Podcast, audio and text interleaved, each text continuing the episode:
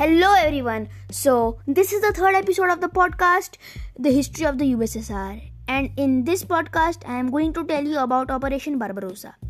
This operation was originally called Operation Fritz. This was code name of the invasion of Soviet Union by Nazi Germany.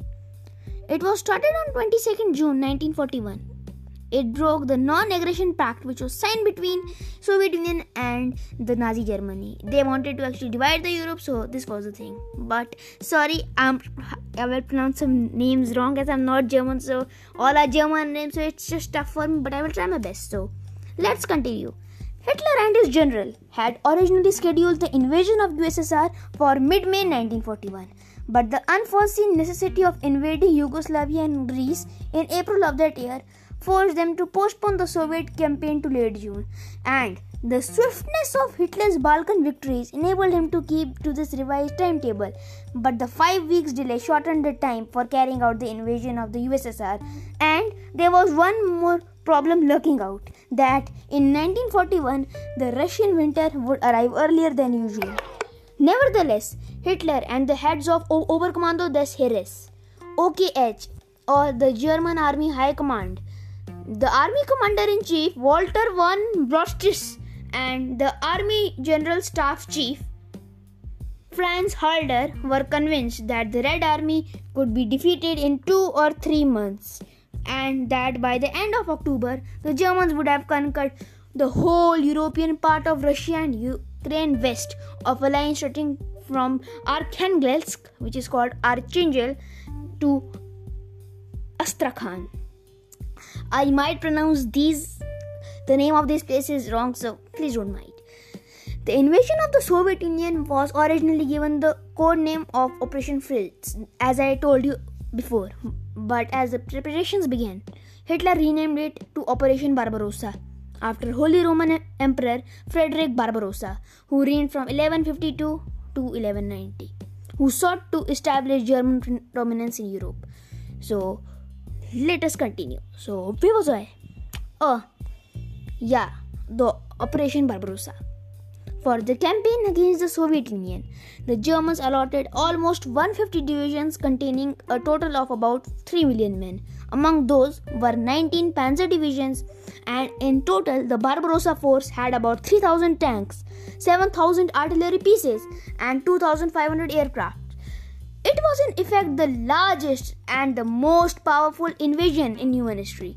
The German strength was further increased by more than 30 divisions of Finnish and Romanian troops.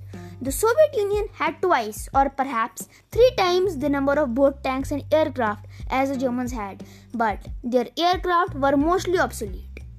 The Soviet tanks were about equal to those of Germans.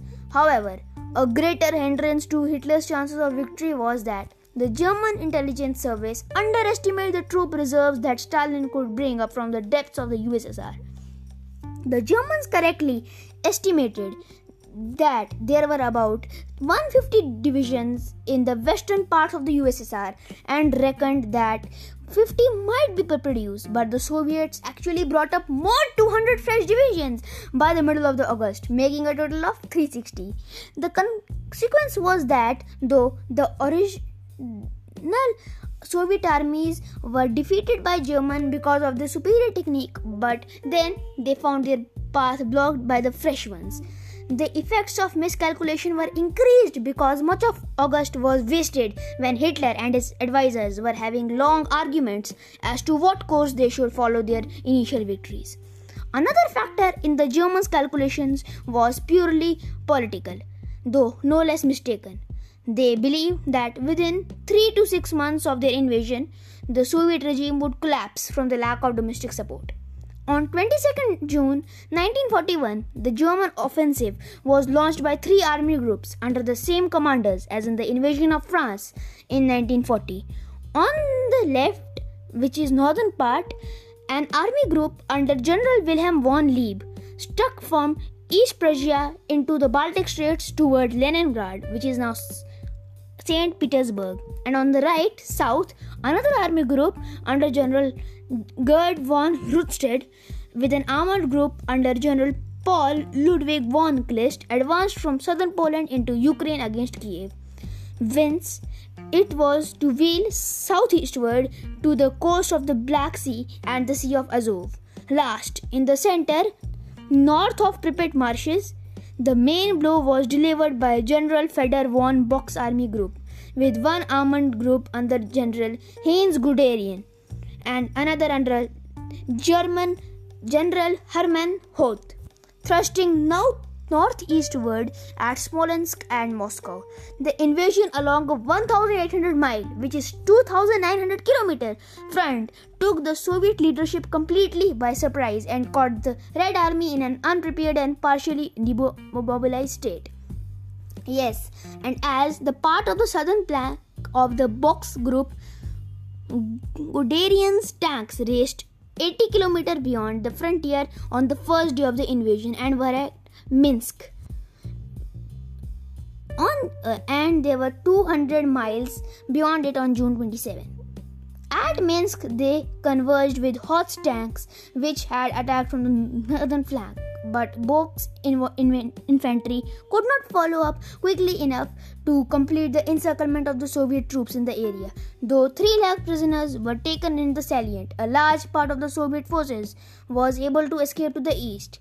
The Soviet army were clumsily handled and frittered their tank strength away in piecemeal action like that of the French in 1940.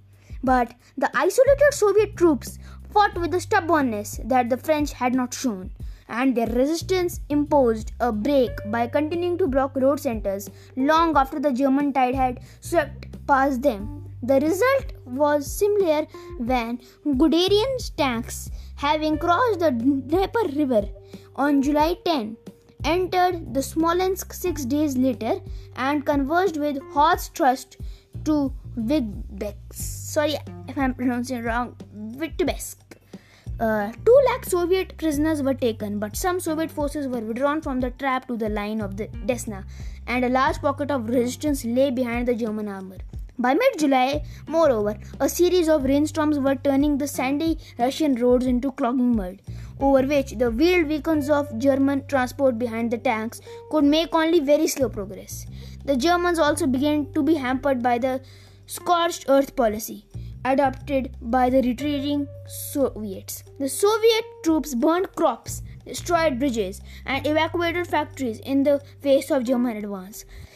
Entire steel and munition plants in the westernmost portions of the USSR were dismantled and shipped by rail to the east, where they were put back into production. The Soviets also destroyed or evacuated most of their rolling stock railroad cars.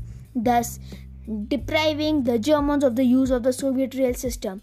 Since Soviet railroad track was of a gauge different from a German track and German rolling stock was consequently useless on it. Nevertheless, by mid July, the Germans had advanced more than 400 miles, which is 640 km, and there were only 200 miles, which is 320 km from Moscow. They still had ample time to make decisive gains before the onset of winter, but they had lost the opportunity primarily because the arguments between throughout August between Hitler and the OKH, the German Army High Command, about the destination of the next thrust thence, whereas the OKH proposed Moscow as the main object- objective Hitler wanted the major effort to be directed southeastward through Ukraine, Ukraine and the Donetsk basin into the Caucasus, with a minor swing northwestward against Leningrad to converge with Leeb's army group. In Ukraine, meanwhile, Rundstedt and Kleist had made short work of the foremost Soviet defenses, stronger though the latter had been. A new Soviet front south of Kiev was broken by the end of July, and in the next fortnight, the Germans swept down to the Black Sea mouths of the Bug and Dnieper rivers to converge with Romania's stim- simultaneous, simultaneous offensive. Kleist was then ordered to wheel northward from central Ukraine and Guderian southward from Smolensk for a pincer movement around the Soviet forces behind Kiev. By the end of September, the claws of the encircling movement had caught 5,20,000 men.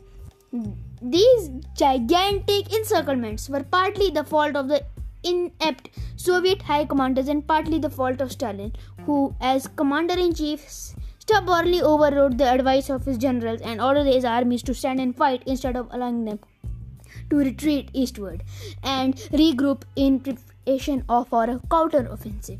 As winter approached, Hitler stopped Leeb's northward drive on the outskirts of Leningrad. He ordered Rundstedt and Kleist, however, to press on from the Dnieper River towards Don and the Caucasus. Bock, meanwhile, was to resume the advance on Moscow. Bock's renewed advance began on October 2, 1941. Its prospects looked bright when Bock's armies fought off a great encirclement around Vyazma, where 6 lakh more Soviet troops were captured. That left the Germans momentarily with an almost clean path, clear path to Moscow, but the Vyazma battle was not completed until late October. The German troops were tired. The country became a morass as the weather got worse. And fresh Soviet forces appeared in the Germans' path as they plodded slowly forward. Some of the German generals wanted to break off this offensive and to take up a suitable winter line, but Bock wanted to press on, believing that the Soviets were on the verge of collapse. While Broshuis and Halder tended to agree with his view, as that also accorded with Hitler's desire, he made no objection. The temptation of Moscow, now so close in front of their eyes, was too great for any of the topmost leaders to resist. On December 2nd, a further effort was launched, and some German detachments were penetrated into the suburbs of Moscow. However, the advance as a whole was held up in the forest covering the capital. The stemming of this last phase of the Great German Offensive was partly due to the effects of the Russian winter, the sub zero temperatures of which were the most severe in the several decades. In October and November, a wave of frostbite cases had decimated decimated the ill-clad German troops, for whom provisions of winter clothing had not been made. While the icy cold paralyzed the Germans' mechanized transport, tanks, artillery, and aircraft, the Soviets, by contrast, were well clad and tended to fight more effectively in winter than did the Germans. By this time, German casualties had mounted to the levels that were unheard of in the campaigns against France and the Balkans. By November, the Germans had suffered about 730,000, which is 7,30,000 casualties. In the south Kleist had already reached Rostov na Donu, gateway to the Caucasus, on November 22nd, but had exhausted his tank's fuel in doing so. Rundstedt, seeing the place to be untenable, wanted to evacuate but was overruled by Hitler. A Soviet counteroffensive recaptured Rostov on November 28 and Rundstedt was relieved of his command four days later. As the German drive against Moscow slackened, the Soviet commander on the Moscow front, General Georgy Konstantinovich Zhukov, on December 6 inaugurated the first great counter-offensive with strokes against Bock's right in the Yelets and Tula sectors south of Moscow and against his center in Klin and Kalinin, which is now Tver sectors to the northwest. Levies of Siberian troops who were extremely effective fighters in cold weather were used for these offensives. There followed a blow at the German left in the Veliky Luki sector and the counteroffensive, which soon took the form of a triple convergence towards Smolensk, was sustained through the winter of 1941 to 1942. Operation Barbarossa had begun to miscarry in August 1941 and its failure was patent when the Soviet counteroffensive started.